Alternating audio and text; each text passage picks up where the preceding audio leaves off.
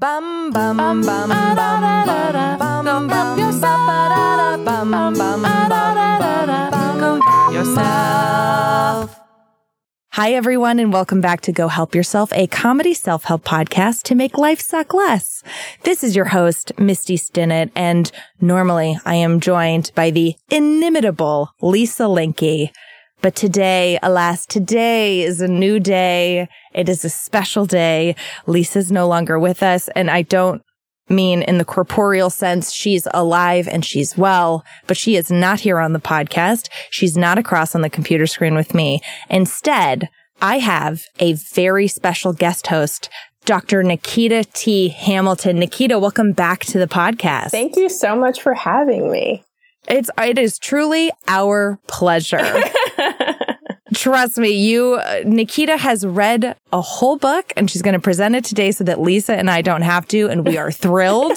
We're thrilled for it. Thank you so much. And if it's your first time joining us, this is a comedy self-help podcast to make life suck less. And what we do is each week we read and review a popular self-help book. We give you the highs, the lows, the goods, the bads, the gorgeous, the uglies, all the points you want to know and a lot of them that you don't so that you know if the book is worth reading. If you like what you're hearing, go support the author. If you don't, just don't tell anybody. Pretend you read it and, and like you know what it said and it's fine. Okay. No one's going to know. The point is we're reading the book so that you don't have to. And you can go about your busy life and get the perspective altering self help advice that everyone has told you. Just do something about your personality already. So with that, Oh, um, for, for, you're welcome. So for the longtime loyal listeners, you have heard Nikita on a mini-sode. Actually, Nikita, I think we recorded almost to the day this year yeah, or last I think year. we recorded in July last year, so it's been almost a year. June, July, re- something like that. Mhm. For some reason, I had, oh, you know what it was? When I looked up your bio, which I'm about to read to everybody, when I looked it up again, uh, the emails were from May 25th of 2019. And I was like, look at that. It's like our yearly Nikita check-in. So, so let me tell you how amazing Nikita is. Dr. Nikita T. Hamilton is a staff writer on Freeform's The Bold Type and ABC's A Million Little Things, as well as an actress and a comedian. She is hilarious. She does stand up comedy all over Los Angeles. And she also hosts the Whisper Network, a podcast that delves into Hollywood jobs and the industry's open secrets and tries to shed light on the intersection between academia and industry. And when you fall in love with her, we will put her Instagram handle in show notes so that you can follow her on social media as well. Nikita, Oh, my goodness. casual. Yeah. so casual. me sound so good. yeah, you're real dumb. Real dumb. okay, so let's dive in. What are you bringing us today? Today, I am bringing you A Grief Observed by C.S. Lewis. Yes. Yes. So, um, and I'll tell you more about the book after I do uh, the standard uh, "Go Help Yourself" information, which is that uh, the hardcover ten ninety nine, Ooh. paperback also ten ninety nine. So you go Excuse ahead me? and get that hardcover. Excuse me, treat You yourself. go get that hardcover. the Kindle eleven ninety nine. Audiobook. It's more expensive than the hard copies? I don't know why. wow. Okay. and then uh, audiobook thirteen ninety six. Amazing. And how did you read it? I read it in, in, in paperback. I love holding a book and like being able to like write in it and highlight. And I've had this book for 10 years. So 10 years. yeah, I got this book in, in 2009. Oh, almost 11 years. Yeah. Amazing. And this is one you've read a couple of times, right? Um, this is my second time reading it. So I read it then and I'll, I'll go into, into that with you guys for sure. But I just want to read a little bit about the author. Yes, please. I'm, st- I'm gonna, I'm gonna stay on track. Don't, So- yeah. And here I am just wanting to divert. So please keep the train going. Um, so Clive Staples Lewis was one of the intellectual giants of the 20th century and arguably the most influential Christian writer of his day. And this is what is inside of the book. So he was a fellow and tutor in English literature at Oxford until 1954 when he was unanimously elected to the chair of medieval and Renaissance English at Cambridge University, a position he held until his retirement. He wrote more than 30 books, allowing him a very vast audience, and his works continue to attract thousands of new readers every year. His most distinguished and popular accomplishments include The Chronicles of Narnia, mm. Out of the Silent Planet, The Four Loves, The Screwtape Letters, and Mere Christianity. I have to tell you, I've been recording in my closet since March 14th. Today, you know, Lisa and I have been timestamping the episodes, everybody. Today is May 17th. So if we say anything and the world is way different when this episode comes out, that's why. But I've been recording in my closet for like nine weeks and I cannot get a secret world to appear no matter how hard I try. Have you been knocking on the walls though? Cause that's like an important part of it. I feel like. Oh, not at all. I've just been yelling. Yeah, no, I think you have to like knock or maybe like push. Usually some kind of game of hide and seek needs to be happening. Oh, great. To okay. really like help generate the magic. I think that's how it works. I'll let, I'll check in on the next weekly beef on how it goes. Thank yeah. you. and uh, the cover here, it looks like it has um, some roses with some thorns. C.S. Lewis, his name is across the front, Right. and then in a very simple font, it says "A grief observed." Lovely. Nice and Looks simple. good on a shelf. Yeah. Mhm. Um, so how many pages is it? It has a 31 page forward and introduction, um, which I definitely suggest reading. And the book Mhm. itself is 76 pages. So it's a pretty quick read. Whoa. So it's like Yeah. a hundred pages. Yeah, it's not very Oh. long at all, a little over 100 pages. When I first picked up this book, um, which, you know, like I said, is now almost 11 years ago, I wanted to read works from a theologian. And Mm. I loved the Chronicles of Narnia as a kid. Like, I read Mm. every single book. And so I thought, who better to go with than one of the greats? So I got A Grief Observed. I think I also bought The Problem of Pain and Mere Christianity. So I bought a, a three or four of his books and just read right through them. And are they as good as the Chronicles of Narnia? They're very different because the Chronicles of Narnia is a big allegory about Mhm. God. And these are are more so Lewis talking just to you or um, theorizing on something as opposed to kind of masking it in an adventure. So it's just a kind of different experience. I, I feel like uh, this book and um, Problem of Pain. Oh, I also have The Great Divorce, which is uh, essentially about his imagining of hell is for adults. it's like for us. It's to for adults It's for adults. I would in quarantine in a pandemic. Yeah, I think I think the, the Chronicles of Narnia is for the children, and Mhm. uh, grappling with hell and grief is for the adults. I mean, these titles, these titles are so evocative. hmm Um, yeah, so let's dive into uh, summarizing this book. So, uh, just background information Lewis wrote the words here, and I'm sure many more, during um, the loss of his wife, Joy Davidman. So, Mm. this is, these words are coming from his journal. Um, Joy, who he refers to as H in the book, was sick when they got married. So she had cancer, I believe. Yeah, when they got married. Um, so he, they Oh, both knew wow. she was going to die, but she, um, went into remission and unexpectedly, giving them more time than they thought they would have. And, and then she died. And, um, I think it was just m- more painful than he could have ever imagined losing her, despite knowing from the beginning that that would happen. That's astounding. Yes, yes.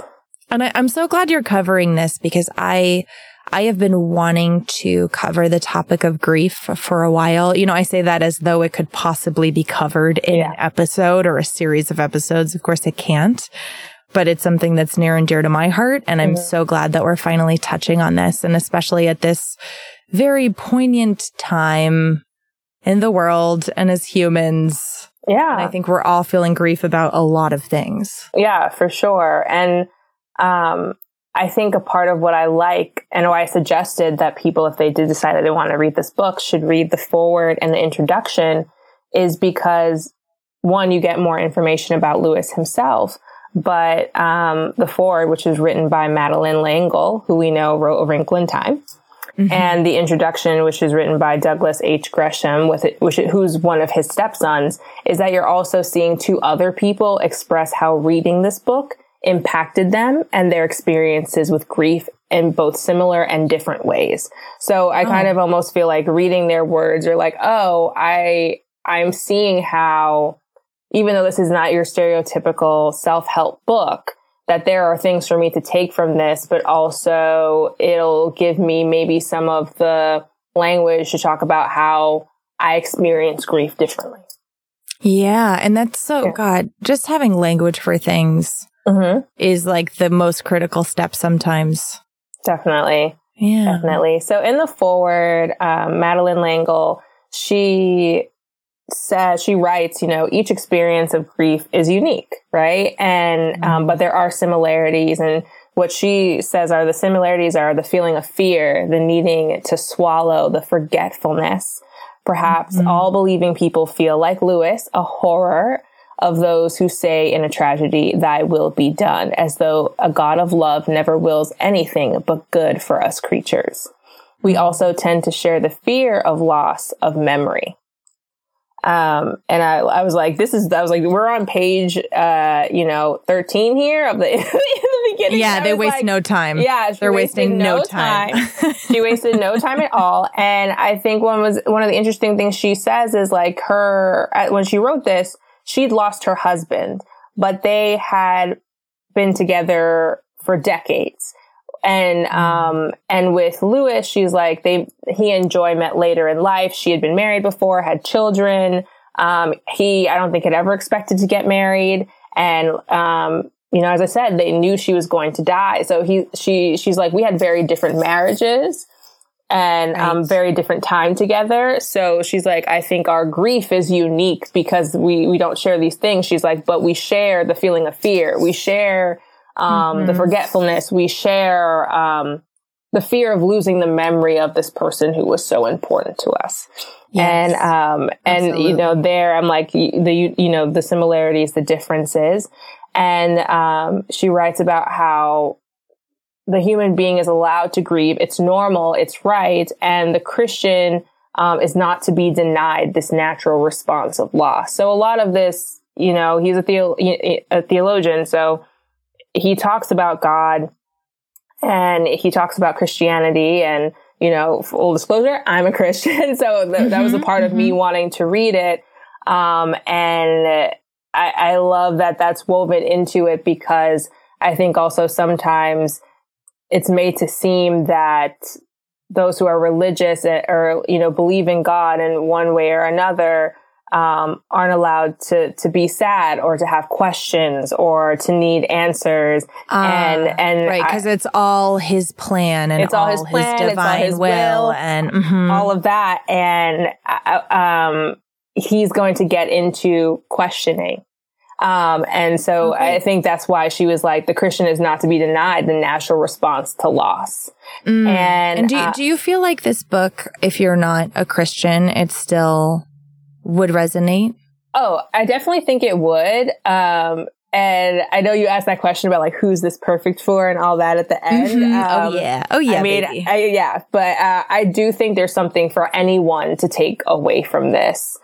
Yeah, sounds like it's dealing with universals. Yeah, I think it's dealing with universals, and I think it he makes space for acknowledging your own experience because he is solely in his experience and saying, this is how I feel. Um, mm-hmm. which I think sometimes frees people to say, well, this is how I feel, me mm-hmm. as an mm-hmm. individual. And I can, I can claim my specific, unique kind of grief. Yeah. And, um, L'Engle says, what she loves about this book is that Lewis had the audacity and the bravery to yell and doubt and punch at God with everything he had. Oh, wow. And if he, a successful and famous Christian apologist, can do it, it frees the rest of us. You know, me personally, I never liked the idea that I couldn't be upset with God. Like, he's not a child. His feelings aren't right. right. And so, um, I think this is a great expression of that coming from someone who I would think a lot of people would look to and say, well, if he can be upset after all of these works that he's done, Mm. Why can't I ask these questions? Um, Liberating. Yeah, I felt in, in that way for sure. And then um, his stepson, uh, Douglas H. Gresham, talks about how Lewis had suffered loss at a, at a young age. He lost his mother at nine. He'd lost friends over the years from World War One, from sickness. And he'd written about love, about poetry and all these things, but none of those experiences prepared him for the intersection of love and great loss because he'd never right. experienced that before. Uh, and so he, you know, met his soulmate and then experienced the loss of loving and being loved. And so right. we're, we're watching him grapple with that. And, um, another thing that will, um, come up later is, um, the idea of people's embarrassment at, um, when someone loses someone and now it's like, well, how do I comfort them or what do I do or what do I say? Mm-hmm. And Gresham talks about how in, and we'll touch on it, that Lewis says, you know, when I would mention their mother, the stuff, you know, my kids, the kids would get embarrassed. And Gresham says, when I read that, I realized he didn't know what was really happening. It wasn't that I was embarrassed that he was bringing up his mom. I was embarrassed that he felt that as soon as he mentioned his mom, all he wanted to do was cry. Yeah, but he's like, I'm a young British boy. British men don't cry. So what the embarrassment w- that he was feeling was not embarrassment about his stepdad saying his mother's name or mentioning her. It was his own embarrassment about trying to deal with the feelings that he had because mm-hmm. of what emotion her name elicited. And he was like, there's no worse thing than to be reduced to a puddle of tears for right. for a British man, for a British boy. So his embarrassment right. was stemming from societal pressures on how he was supposed to be grieving. But to, to Lewis, oh. he was like, Oh, I'm embarrassed. I shouldn't mention her to the kids. It, it, embarrasses them. And then he's feeling like he's, you know, managing people's embarrassment. So, and I think that's something that people also, uh, deal with. And then the final point from the intro that I, I think w- was so interesting is that he says all human relationships end in pain. Oh. oh. Right? Right? And you're like, oh. Let's think, hold on, let's think about that for a second. Well, if they're if hated the relationship, yeah, if yeah, they're meaningful, if they're meaningful, meaningful they'll end in pain. Um, and we'll, we'll circle back to that. Well, yeah. And this is, you know, to address a couple of the points, mm-hmm. you know, something Lisa and I have chatted about on here is just this idea that like you can't really have great loss without great love. Mm-hmm. Right. And, and then the whole thing about great love is there's always the, the fear, the shadow of loss. Mm-hmm.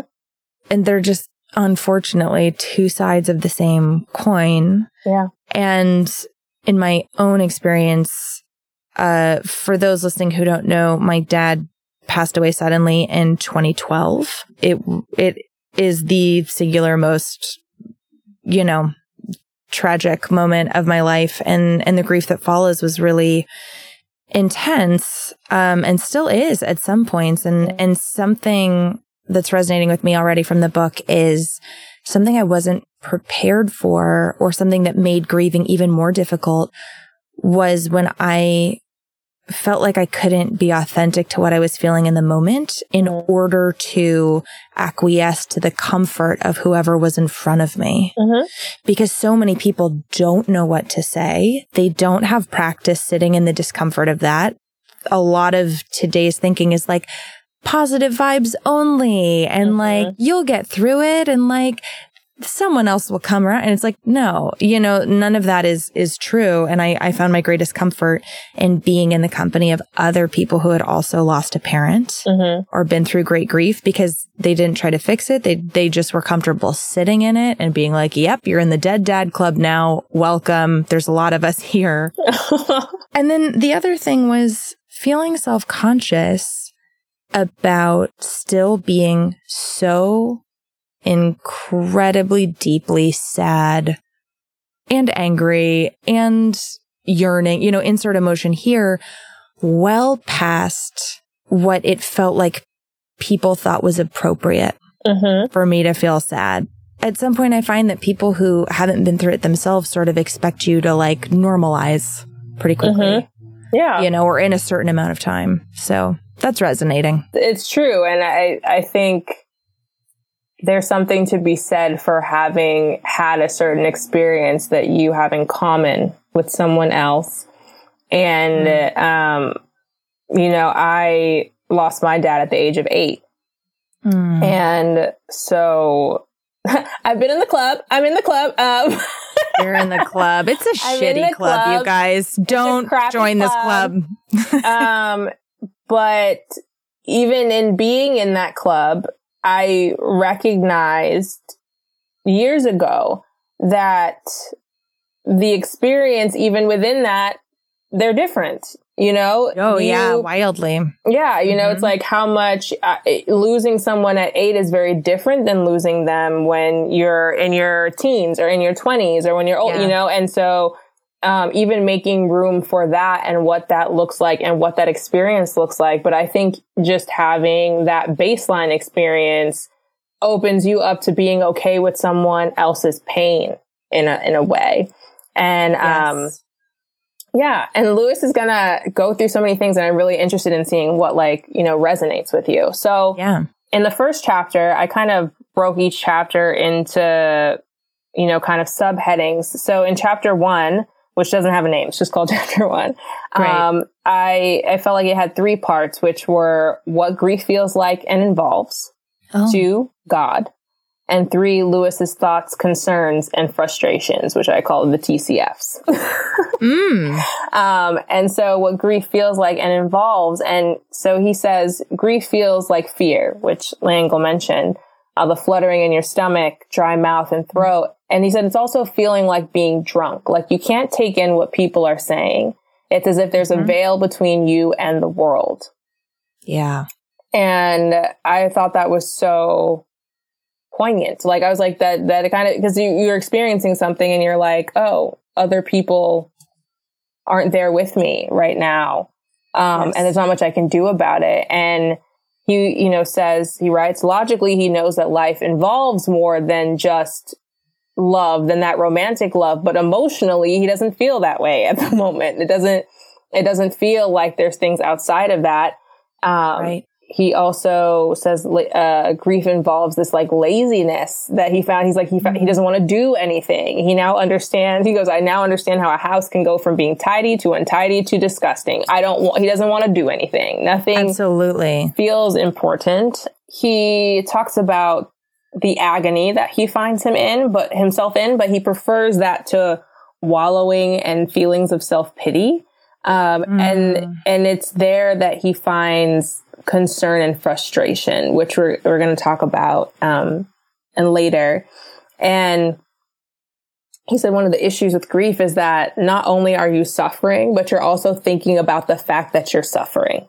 Oh, so constantly. So it's this twofold thing that you're dealing with. You're dealing with the mm. embarrassment of others, um, like the kids, and like you, you know, you were saying, managing other people's feelings. Mm-hmm. And then uh, something that really stood out to me is that he said visiting places that the two of them were happy doesn't feel mm-hmm. much different than going anywhere else. He said the act of living is altogether different now. Mm-hmm. Um, and that the only place he feels her um, absence locally is in his body because his body had a different importance as H's lover. He knows yeah. that it could become important again if he were to fall ill, but for now, he feels like its function has fallen away. Oh, that's so tragic. It's so beautifully put. Yeah, it's so beautiful. I went to a really, really devastating funeral uh, in January of this year. Mm. And um, the best way I'd ever heard it put from the person who was speaking was that normality now feels obscene mm. in grief. Like every, like the blue sky, the sun shining, like how can this be possible? Mm-hmm. You know, how dare they kind of. Yeah. Mm-hmm. Yeah. So living is altogether different. Sounds like. Yeah. It's uh, things have shifted. Mm-hmm. Um, and yeah. then regarding God, he said that H's death caused him to question who God is. He felt mm-hmm. like God was present at the times of prosperity, but not now at this time of desperation. He mm. describes it as knocking on the door that should be open if he asks, but he hears that it's locked and bolted. Oh and um, even in this so lonely yeah and but it was but then he says you know even in this he says his marriage solidified for him that god was not a substitute for love or manufactured out of our unconscious starved desires because despite being so in love and so filled by one another he and h never lost their interest in god so he's grappling with being feeling like completely abandoned but knowing in his heart that this this exists um, right. and then his thoughts concerns and frustration. So a concern he had was that he felt like in wallowing and self pity that he felt like he was misrepresenting H in his memory, that he was turning her into this doll or our, you know, a perfected picture of the person that we lost. Yeah. And he doesn't, yes. he doesn't mean like wiping away just the bad things about them, but that we, we sanitize them to a certain extent and in what we were talking about, where I was like, everyone's experience, even though the same thing might have happened to them, is different. I once had a conversation. It was it was four of us at dinner, four women, um, a friend of mine and, and two of her friends who I was meeting, and um, you know became friends as well. But we all realized sitting there that all of us had lost our fathers. Wow. But for two of us, we lost our dads around the age, I think like eight or nine. And for the two others, they'd lost their dads, I think, in college. Hmm. And we were talking about how for the, the ones who had lost their dads older, there were other issues that they were also grappling with along with the grief, like what um, bumps had been in their relationship and issues that they'd had and all these things that they also had to grapple with in addition to the loss. And for me and the other person who lost our fathers much younger, um, it was, you know, and I, I'm going to speak for me. My dad can kind of be whatever I want. Mm-hmm. Um, because I didn't know him well enough. You know, how much do you get to know unless usually something negative about your parents at that age? It's like once we right. get older, we kind of get to know them better as people. Um, yeah. but you know, I was just like, I have certain memories that are, are great. And I, you know, the, I can kind of build this person in my mind. I, I miss the idea, you know, I, I mourn the loss of potentially, you know, getting walked down the aisle and father daughter dances and all these mm-hmm. things. But I was like, I don't yeah. know if he would or wouldn't have done those things. I have no idea.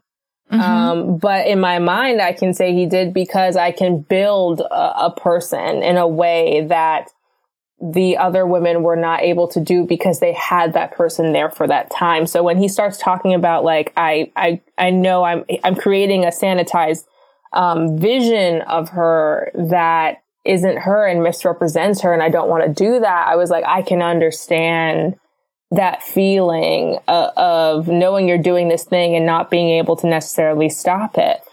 Um, yeah.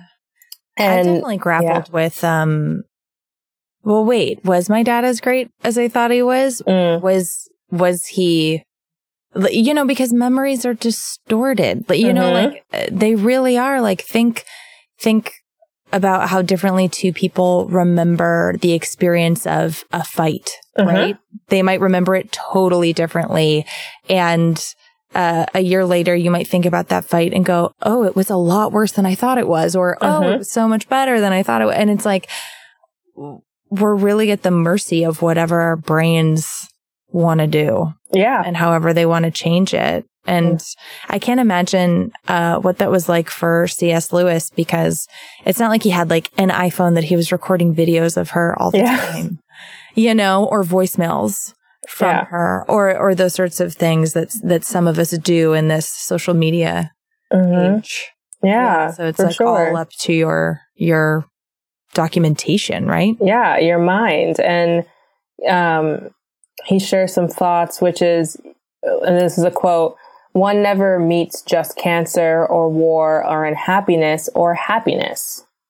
And by that, he's talking about the fact that we meet ups and downs. There are downs even in the best times, and there are ups even during the worst times. And that's what yes. life is. And yes and something that you know as soon as you were talking about you know dealing with other people and their discomfort and th- it made me think of this which is he said, you really can't share someone else's weakness or fear or pain. It can't be transferred. The mind can sympathize, but our miseries are our own. You yes. know, our grief is our own. And he wrote, her miseries would be the coming of age of mine. Wow. And, um, you know, cause her death sets him on this road, sets him into thinking about these things. And, um, one of his frustrations, it was people who would say there is no death or death doesn't matter. And he's like, there is death. It does matter. and it has and it's the consequences. Worst. Yeah. He's like, mm-hmm. it has mm-hmm. consequences that are irrevocable and irreversible. Mm-hmm. Um, and I, he's grappling with them and, and it changes us as uh, fundamentally shifts us as human beings. Mm-hmm. And when it's a, when it's a big loss. Yeah. When it's like so close and, um, and he was frustrated because he said her face has, is becoming a blur to him. And he thinks that this happens because when we're so close to someone, we have taken them in at every angle, at every expression, at so many moments that they blur together in our minds. And it's difficult to grasp this clear picture um, and like put it together. And, but he said he's thankful because her voice was still vivid to him. It's interesting so many things seem so vivid when a loss has just happened or someone was just alive a few months ago. Mm-hmm. And I remember thinking like, I will never forget what my dad's voice sounds like. I will never forget what he looks like. And then in talking with some relatives of mine that, you know, lost their dad 30 years ago, they admitted like, I'm, I've forgotten what his voice sounds like. You know, and you, mm-hmm. you go mm-hmm. like, how could that ever happen? How could that possibly ever happen when you're in that moment? And then time goes by, you know, and it's mm-hmm. just like, it's, uh, I was very lucky in the sense that I had three voicemails from my dad that I could save. Mm-hmm. And every now and then I go back and listen to them just so I can hear his voice and remember what it sounded like in the timbre. And it all comes flooding back, but like, mm-hmm. I, I know that if I let 10 years go by without listening to those, you know, mm-hmm. again, the mind can distort and it can start to fade. Yeah, that's exactly. Yeah. So yeah. that's chapter one. Uh, and there's only, there's four chapters. So chapter two is all about H and God. And with H, he talks about his concerns more, but also their marriage. And um, his concerns are that um, first.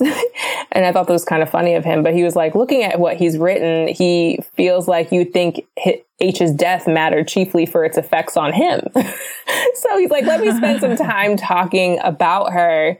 And he just does it in this like lovely, admiring way. He talks about how she had a palate for all joys that was just fresh and unspoiled and um, that he thinks about her all the time. And he he wrote this this chapter was about a month and a half after her death, and he feels like he's he's slowly turning her into a doll. His mind is doing what we were just talking about, and he's mm. concerned that she, in his mind, is becoming more and more an imaginary woman, a composition that will be more and more his own mind instead of her, instead of the real her, because she's not there to stop it by being thoroughly herself in front of him. And he he asks, he's like, "Can you just come back for a moment?" To drive away the phantom. You know what it reminds me of, Nikita? What? It's like how we're all like, so many of us are like, man, I really miss being home. Like, I can't wait to go home for the holidays. Like, Christmas is going to be amazing. and then we get there everyone's stressed. You can't get a word in edgeways. You're sleeping on an air mattress in the living room. You have no privacy. And, you know, Aunt Barbara gets up at 4 a.m. or whatever. And it's like just not at all what you pictured. Yeah. But, and then it's this like stressful thing. And then you go home and like around like June, you're like, man, I really miss home. Like, I can't wait for the holiday.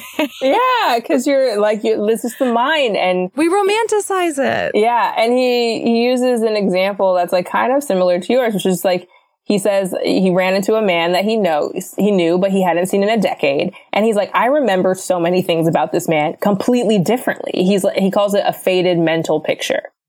Mm-hmm. Like, and he's mm-hmm. like, how can he hope that this doesn't happen to H, that it's not already happening? And he compares it to snowfall. It covers everything and you can shovel some of it away, but then it just keeps on following and it co- falling and it covers everything again.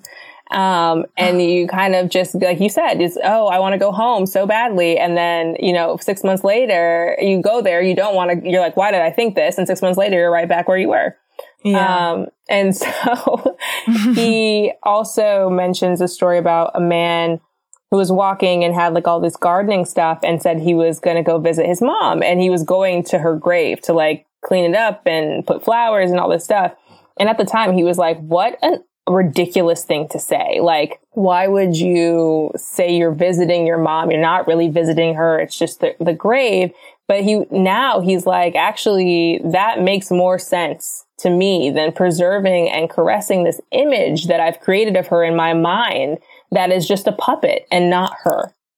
Mm. And um, you just see him kind of grappling. And he writes one thing about marriage that I thought was really great, which he says the most precious gift that marriage gave me was this constant impact of something very close and intimate, yet all the time unmistakably other, resistant, in a word, real. He is just He's got away with words. So beautiful. The man's got away God. with words. So the second part of the chapter, he's he's grappling with with his faith in God.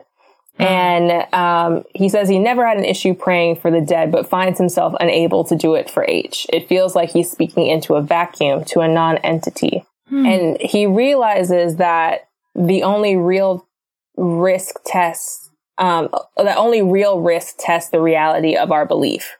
So the faith that enabled him to pray for other um, dead people seemed strong only because he'd never desperately cared whether it existed or not. It was mm. easy to do when he had nothing on the line. And so mm. he's there asking himself where she is now, but he's like, where is where without a body? And what is now if time may not be the same wherever where is? And people tell him, you know, she's with God. And he agrees that she, like God, is now incomprehensible and unimaginable. he, he doesn't want to be consoled by religion right now. Right. He just sounds yeah. so confused mm-hmm. and lonely. And this question of like, well, if she's not my memory and she's no longer here, and clearly she was real because she had this big effect, but now she's gone and why does this matter and why does it not matter and what does it mean? It's just like, it's such a confusing time. It's a lot. And, and he's like, people are telling me that she's happy, that she's at peace, but how do they know that? no, they don't know and no one knows. he's like, the dead do, know. Yeah. It's like she, he's like, I don't know that for sure. And, and he's like, and why would people believe that suffering ends at death?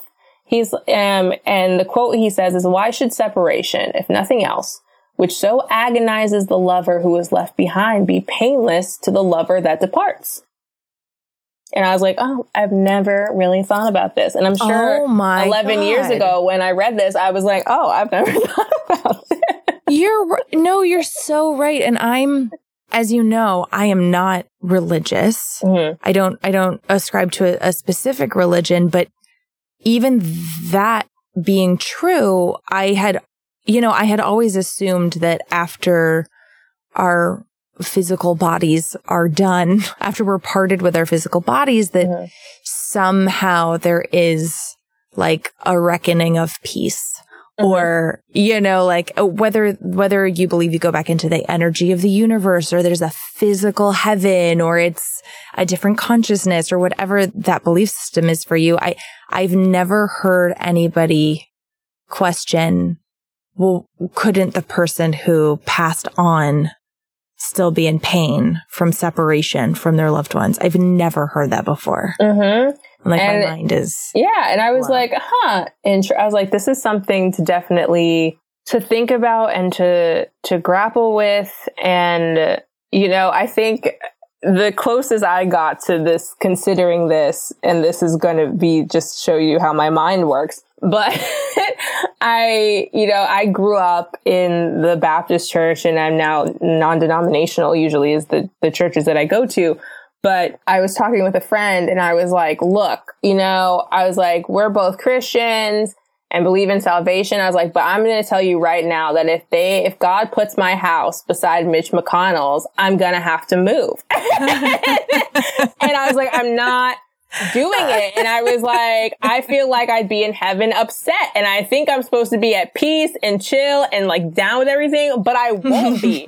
I won't be at all. And I was like, that was the closest I got to being like, oh, could there be pink? So I was like, there's definitely going to be annoyance. I'm definitely yeah. going to be upset.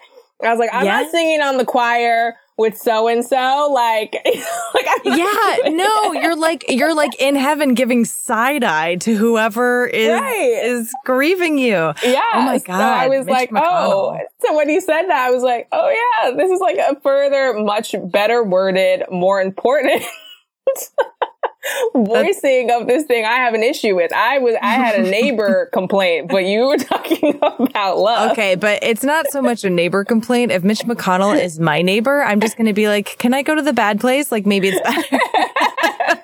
Forget I, it. I would Ted like Danson's to put there. It's crazy. For a transfer. Um, Thank you. So this all leads him to, you know, asking the question, how can we believe that God is good after all he goes after, he didn't say it this way, but this is how I put it. I was like, after all, he crucified himself. Oh my God. Maybe he's crazy. I was like, after all, that's how he decided to fix that and he put it in a much more not as comical way, but I was like, this is how I'm going to write it. I love this. Please write this in your stand up. um, and he's just saying, you know, he takes us through so much pain. So he kind of starts just considering things and he's like, is it rational to think that God's bad? Like maybe we're so depraved that we think good is bad and bad is good and all this. And, mm-hmm. and he just concludes at the end, he's like, this is the senseless writhings of a man who doesn't want to accept that the only thing to do with suffering is to suffer it. And I thought that was yeah. such a great way to put that because it's like you're trying to figure this out. You're trying to get the cheat code. And the thing about grief and pain is that the only thing to do with them is experience them. Yeah. I use this sort of, I don't know if it's not an analogy or a metaphor really, but this idea mm-hmm. um, that's helped me is like, because a lot of people will numb or avoid or, you know, in grief, this idea that when something tragic happens, when you lose someone or something that you hold dear, a an amount of pain has just been dropped in your lap. Mm-hmm. And it could be an enormous amount of pain. It could be a small amount of pain, medium, whatever.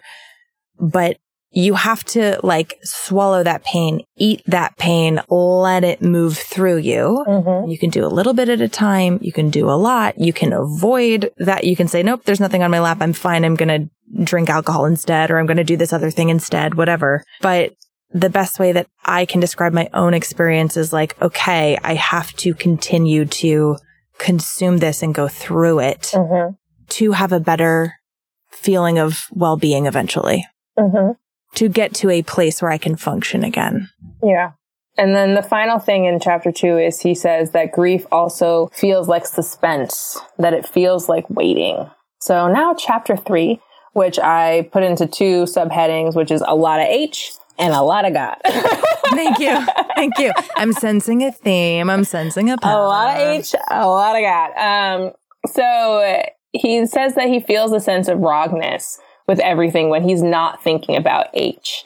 And he knows that that feeling will eventually end. But what's after that? Is it empath- apathy? Is it a, a dead flatness? Like, is there anything after um, not feeling that way? You know, it's like you feel bad but what happens after bad? You don't want to let this person go and and you yeah. kind of see him starting to think about, oh, what what what is after recovering, quote unquote, though you never truly do that. Mm-mm. And no, you just find a way to like fold the pain into your insides in a way where you can still walk upright in the world. Yeah. And so he kind of switches over to, to grappling with God again here, and he's questioning what grounds he has for doubting what he believes. He's like, my my faith is faltering. He's like, we got promised that we would suffer, but it's different when the suffering is yours and not someone else's. Yes, it when is, it's when yeah. it's real and it's not imagined. And he essentially and unbearable, right? And he concludes, he's like, oh my gosh, my faith was a house of cards this entire time because Whoa. he feels like if he'd cared, really cared, as he thought he did about the sorrows of the world, then he wouldn't be so overwhelmed when his own sorrows came. And now this is a part though where I feel like where he and I disagree a little bit, which feels weird to say about a man who is clearly so much smarter than me. But I think you're allowed. You're perfectly allowed. I think that grief, this kind of pain is one of those situations where it's an in, until it happens to you sort of thing. Yes, correct. And some people will never experience certain types of pain and certain types of grief, right? Not every wife becomes a widow. Not every parent loses a child. Not every child loses a parent. Some mm-hmm. of us will never experience certain situations. Thank, thank God. Like there's certain mm-hmm. things I hope I never experience. So I was like, I think, I think this is a moment where I'm like, I think you're being a little hard on yourself because I, I like, there's certain things that will topple us and we can truly believe. I was like, I think maybe everyone's house is a house of cards.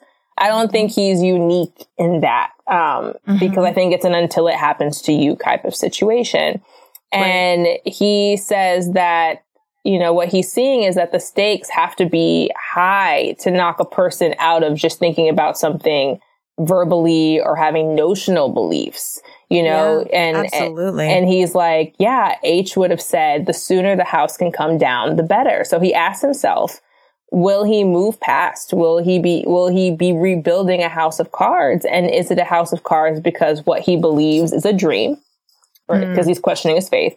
Or because he only dreams that he believes in them? It's not a solid faith. So mm-hmm.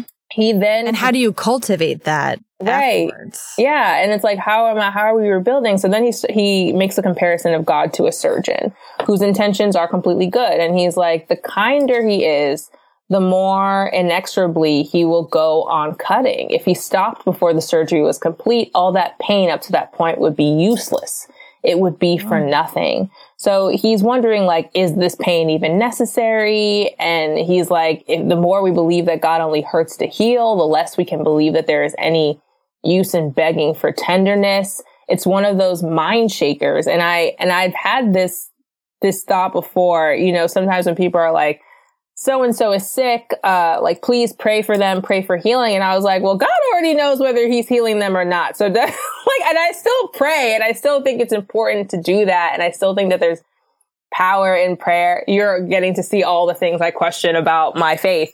Um, mm-hmm. but I'm also like, if he already knows what he's doing and he does, what does me doing anything have to do right, with anything? Right. And that's Lewis. Lewis it's not like now, he, you're not like, oh, he'll hear my plea and change his mind. Right. I was like, if he's right. saying something, and I, if this is what we're seeing Lewis grappling with. He's like, is my mm-hmm. God good or bad, or am I ridiculous, or is it like what what is going on? He's just what's the what's the grander purpose? Right. He's been completely this. flipped over. So mm. he goes kind of back to H here, where he's just saying after many weeks, he he wakes up one morning and his heart feels lighter.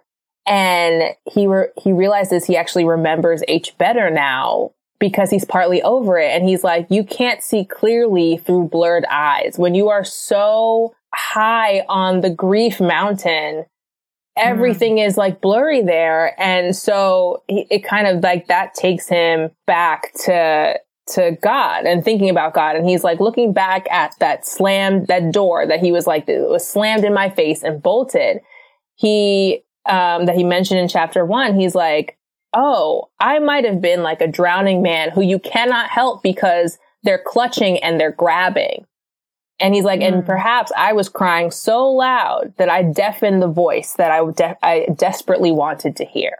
Oh. He's like, maybe I was not abandoned. I was just in such grief and in such pain that I could not hear, that I could not be helped in the way that I, I wanted to be, but I could, I didn't know that at the time which is just mm-hmm. something so kind of interesting to think about. And so it's here that he finishes the thought about grief that he'd had in chapter three, which he's like, grief feels like suspense because it stems from the frustration of so many impulses that had become habitual for that person who no lo- who's no longer here. So they no longer have a purpose. They no longer have their person. Yeah. And I this made me think about my grandfather who I, I lost at 12 and he used to pick me up from school like every day. He wasn't someone who um, laughed very easily, So it would always be kind of my like thing would be to try to make him laugh, like to try Oh, to find sure. a thing that was like Mhm. funny, you know? and, you know, after he was gone, everyone else kind of laughed a lot easier in my family. And I was like, oh, this thing I did, this thing I would do doesn't need to be done anymore. It's, it's, it's not there. Or, you know, he would, uh, every Friday, he'd either, we'd either go get Jamaican patties or we go get KFC. The man loved him some KFC. So, Amazing. but there would be days where sometimes he would just randomly surprise me by having patties in the car. And I would get in the Mm. car and I'd like smell them and it would be like a, a way, like I'd be like, are there patties in here? And he'd like pull them out, you know, like it was like a Oh, game. yeah. Mhm. And, but that game doesn't exist with anyone else. yeah. And so I think that's what he's, he's saying. He's like, oh, these like habits, they were, they were for someone and they Yeah. don't, they don't exist anymore. And Yeah. and he's like death and separation you know he's like i feel like they're they have to be felt by both like they they have they're possibly felt by the living and the dead partner and all pairs not just romantic he's like without exemption that bereavement is universal and an integral part of our experience of love. It's one of the phases. And so he starts to talk about it like oh this is a part of the whole process. Like we are kind of we focus so much on the finding the person and you're being with them and then they die and that's it right?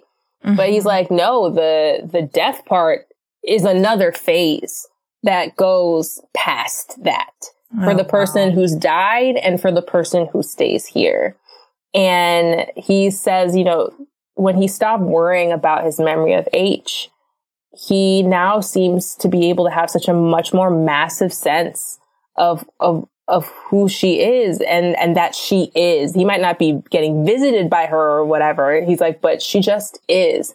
Now that I've stopped worrying about it Mm. in that way. So he feels like he can see the forest.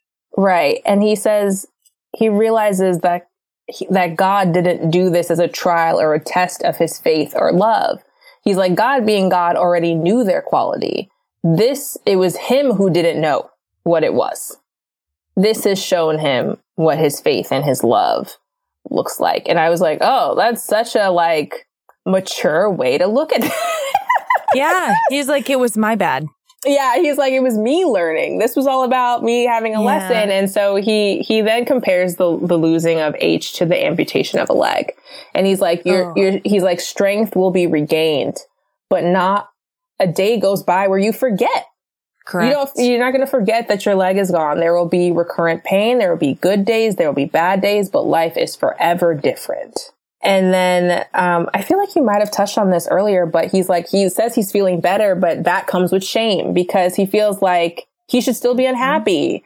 Um, and he's like, I know H wouldn't approve of this. God wouldn't approve of this. And he's like, maybe these, he lays out two possible reasons for why you feel like you should have this like prolonged unhappiness.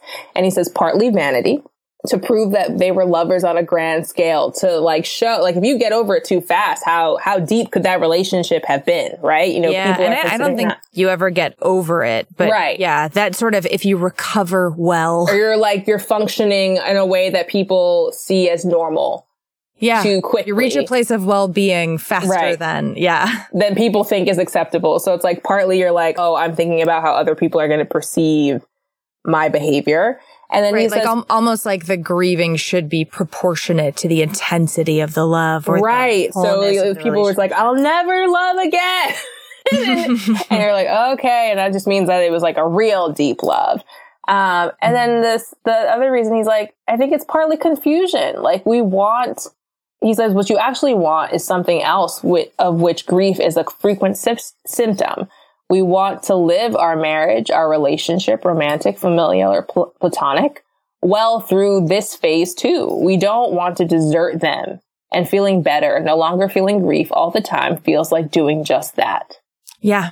to Mhm. feel to feel whole and complete can't be right so we try to still ache and he writes that aching you know you can't ache for aching's sake the relationship can still be preserved outside of grief and suffering Right. Wow. and so you know he's like in in these moments of he's like of of least sorrow he's like h just rushes to my mind and in her fullest reality but then he says something and you and you definitely touched on this which is that but grief does return you go in circles possibly spirals and he doesn't know oh how many God. times it's going to happen he's like that's a part of experiencing grief yes i i remember the way i was able to track my progress so to speak was how much time elapsed between breakdowns so do you know what i mean like yeah the first few months were like many breakdowns every day. Mm-hmm. And then like maybe four months out, it was like a breakdown or two every day. And a couple months later, it was like a breakdown every other day and then a breakdown every week and then every month. And,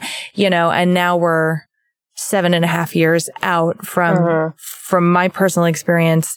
And sometimes it still hits me like a freight train out of nowhere, mm-hmm. but it's less frequent. Yeah. It's always, it's always intense. But that, you know, my experience is like, right, it's just sort of, it's coming, but it's like a boomerang that's getting slower mm-hmm. before yeah. it comes back. Yeah. yeah. Um, you, you won't forget. And, and so chapter four, the final chapter, and he said when he started writing this, he thought he was going to be describing a state of being. But what he learned is that sorrow isn't a state, it's a process. Mm. He, he writes, grief is like a long valley, a winding valley where any bend may reveal a totally new landscape. So I felt like he, in saying this, he was kind of going a little bit back on what he just said about going around in circles. And it's more like a long trip where parts seem very similar or familiar, but you aren't repeating. Like you said, it's, it's, it's like a little bit different. It's a li- there's is a little bit of like the tenor is different or the cadence is different. You're like you're still experiencing grief, but it's not exactly the same. So there is, yeah. I guess, uh, for lack of a better word, growth there. And yeah. he said the two major gains he got from this is one, that the door to God is not locked. And two, that H is no longer the mental image that he made. And he's so happy that she's not that. And wow. he says progress is not sudden, like the warming of a room. It's been taking place for some time before you noticed. That's a beautiful way to put that. Mm-hmm. And for him, he said praise helps, praising God as the giver of H, who he sees as a gift. He said praise is a mode of love that has joy in it. And he leaves this with two convictions. The first is the eternal vet. So the eternal vet is going back to his amputation analogy. And he says the eternal vet suffers more pain than he'd ever imagined. And then the second thing is a resemblance, a symbol, a photograph is a link, but he wants H he we mm-hmm. want that person back. And he's like that's the same thing with god. He's like images of the holy easily become holy images. And those ideas then get shattered with god's revealing of truths. All reality is iconoclastic. Lewis wants h with all her resistances faults her unexpectedness. And that's what we were um, still in love with. Not any image or memory after they are gone. We are in love with them. So he compares that to loving God. He's like his worship of God, his love for H can't be a, a love for the idea of them, but it's a love for them. He said it's not easy to confuse one with, the other when the person is here in front of us, but it's really right. hard after they're gone. You know, yeah. separating that idea of them in their mind from who is actually them.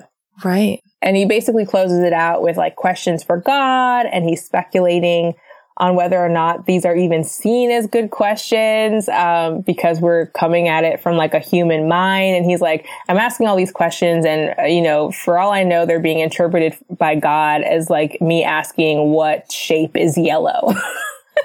and right, he's like, we're just right. like doesn't even make sense.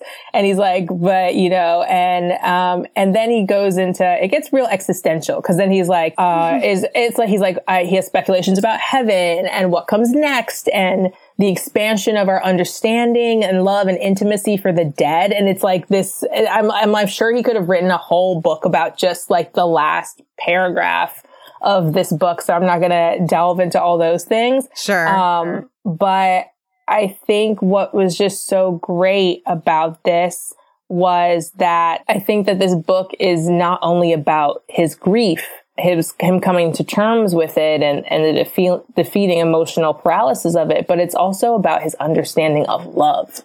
Right. And that's what I love about it. So yes, as that's Nikita. grief observed. Amazing job. I cannot believe that you came on as a guest and tackled this book. This is amazing. amazing job. So first things first, did this book need to be written? Yes, it definitely needed to be written. I'm so glad he decided to journal this, this tragedy. Me too. And when someone who has the gift of capturing emotions as evocatively and beautifully as he does in conveying them in such a clear and resonant way, I am grateful uh-huh. that he wrote about his experience in this because he's saying things that I haven't had language for, like you were yeah. saying at the beginning. Um, the wild card question. Do you feel like this book will comfort people who are grieving? I think it could. I mean, it, I guess it just depends on how they're doing with it. But for when I first read it, I wasn't grieving at the time. I think I was more coming at it with like, I have questions for God. But I think that I would have found it comforting to know that someone else was struggling because we don't like to talk mm-hmm. about it. We don't like to talk about that. Like you said, especially now, it's like feel good and happy and it's your mindset and you're just like being a Debbie Downer. And I think he is so openly in it. Yeah. And that you need that. Very authentic. Yeah. He's like, this is how I'm feeling. Like, yeah, I feel better today and I feel guilty for feeling better. I'm like, oh my gosh, yes, that is a thing. Like, yeah. Uh-huh. Oh, that's a huge part of it. yeah. That's a huge part of it. Mm-hmm. Um, so who is this per- book perfect for and who's it terrible for? So I think that this book is perfect for anyone who's experienced grief or just like wants a better understanding of it from someone's firsthand experience, um, and not a look at it that's necessarily like academic because there are people who like study grief, and I don't think he's not coming at it from that way. Um, and then I think it could probably really annoy atheists and agnostics. possibly. Um, because so much of what he's grappling with has to do with faith in God. Mm-hmm. And so I'm sure that could get old if you don't believe that there's a God or, you know, um, but I, I just think so much of it to me too, coming out of it the second time around, what he has to say about H and their marriage and love is so beautiful that I'm like, it's worth it just for that. Like, if you want to skip the God parts, you could do that. right. Yeah. I mean, it, it, sounds, yeah, it sounds like there's a lot to be gleaned. Yeah. For just, being such a short book. Yeah. I cannot believe this book is only like 104 pages, like cover to cover or whatever that is. Yeah. So is there anything that you put into practice from this book? So I think from initially reading it, I put into practice that it was okay to question things that I thought I couldn't or shouldn't question without shame. Like I'm not going to hurt God's that. feelings. Um, and giving, you know, and I was like, if this is someone that, and I had a Bible teacher in high school who, who said something similar, but I don't think I was truly listening at the time because I was mm-hmm. a teenager. Fair. Um, None of us were. Yeah. That it's like, he was, you know, it's like if your faith can't stand up to your questions, why have it? What yeah. is the, what is the, what is the point? If it can't even yeah. stand up to your questions, you know? So I was just like, it's fine to question and then to seek out those answers or to seek mm-hmm. out people who can help you answer them without being ashamed of it. And the other thing I took was like giving myself and other people some grace when it comes to grief. Yeah. We all react differently. We all swim through it uniquely. And you know, Lewis was one of the, the greatest writer thinkers, especially about Christianity. And he became just as like angry and lost and confused as the rest of us. We're, we're human. We're human. We are. And I, I like to say everybody gets a pass in grief. Everybody. Mm-hmm. Because like, after my dad died, I saw some of the ugliest parts of the people that I love. Mm-hmm. And it's like some people were in the anger phase or the fear phase and it made mm-hmm. them act selfishly or lash out or, you know, insert behavior you didn't think was possible from X person here mm-hmm. kind of a thing. But I, I truly do feel like everybody gets a pass in grief. Mm-hmm. So if you, for everyone who's listening, if you know somebody who's grieving right now, including oh, because of the pandemic or especially because of the pandemic mm-hmm. happening and, and they're acting in irrational ways, do your best not to take it personally and mm-hmm. just to give grace, exactly like you're saying, Nikita, like everybody gets a pass. That doesn't mean it's easy. It doesn't mean you won't have a corrective conversation later on. Yeah. But just knowing that like the world doesn't make sense to that person in the same way it maybe did yesterday. Mm-hmm. Is something Yeah. that would be helpful. Definitely. Do you have any homework for me? Is there grief homework? Um, well, I I decided to read an article about um, all the things. It's called it's by the it's by the Atlantic. It's in the Atlantic, not by. Um, but it's called all the things we have to mourn now. You know, it's about how people are experiencing different kinds of loss simultaneously right now. Yes. I think, you know, maybe a good homework would be kind of to just like write write out those things that you feel that you maybe you haven't even taken the time to think about, but like what are some things that you've lost since this started? And to like acknowledge those things because that's half the problem, right? Acknowledging the thing, you know? Yeah, it is. And uh, I had someone ask, you know, what's the first thing you're going to do when you get out? And I was like, I think I'm going to go stand on the beach. And they were like, what? You like, cause I, I denigrate LA beaches all the time. You know, you're, we're from Florida. We have Mhm. better beaches. The Yes, water's we- warmer. Like, the the sand is like sugar powder. it's, It's, like it's like amazing, you know, Yeah. on the Gulf side, on the um, Atlantic side, better, it's, right? It's all, the time. bath water. All, Mhm. all have anytime someone's like, uh, I'm like, fine, I guess I'll go, but only if it's like 85 or hotter, or like the water. yeah, yeah, yeah. Me too. I'm like, And it's so, so- cold. California's so cold. It's so cold, so cold. And I was like, I'm g- uh, gonna go stand on the beach. I was like, I think I, I'm mourning the beach right now. And I don't even like this beach. Like I was just, and it was a Mhm. kind of this realization to me where you're just, you're not even, I think we're not, some of us aren't even acknowledging the things that we've lost. So Yeah, maybe try to just really take a moment. Yeah. Take a moment, acknowledge it and give yourself some grace on it. Thank you, Nikita. I Yeah. will. I'm not looking forward to this homework, full disclosure, but I will do it. I will do it for you. Yeah. I don't wanna. I don't I wanna. I know, I know. And But I, I will. think also one of the things that um okay, there's a two this is a two parter homework. So you're gonna do that. Oh my God. sorry. Is that I'm not enough? I know. I I'm adding I to my to list. I'm grieving school. the fact that Nikita is giving me so much homework. That's the so you're gonna thing make this list. You're gonna make this list, and then I want you to share it with whichever friend you you want. But maybe with talking to them, see a way in which you can possibly some of them can feel like less of a loss. So, for example, I had a friend who, um, one of my best friends, and she was supposed to leave for her honeymoon on May 1st, which Mm. really cannot happen Oh. right now. Damn And it. so, um, as it should, made her really, really sad. And so we were chatting about it, and I was like, let's talk about ways that you can relieve some stress and you and your husband can spend some time together that, yes, it's not a replacement, but can make you feel a little bit better about this loss right. you know what can can it be a cooking class together that you do at home can it be a picnic Which would be like a lake? new and novel experience. yeah just together, what can right? we what can you do you know so it's i i think it's also helpful when you can kind of come up with a, something that feels a little bit like a solution so i'm trying to i'm gonna have you do the list but i want you to build yourself back up Okay, thank you.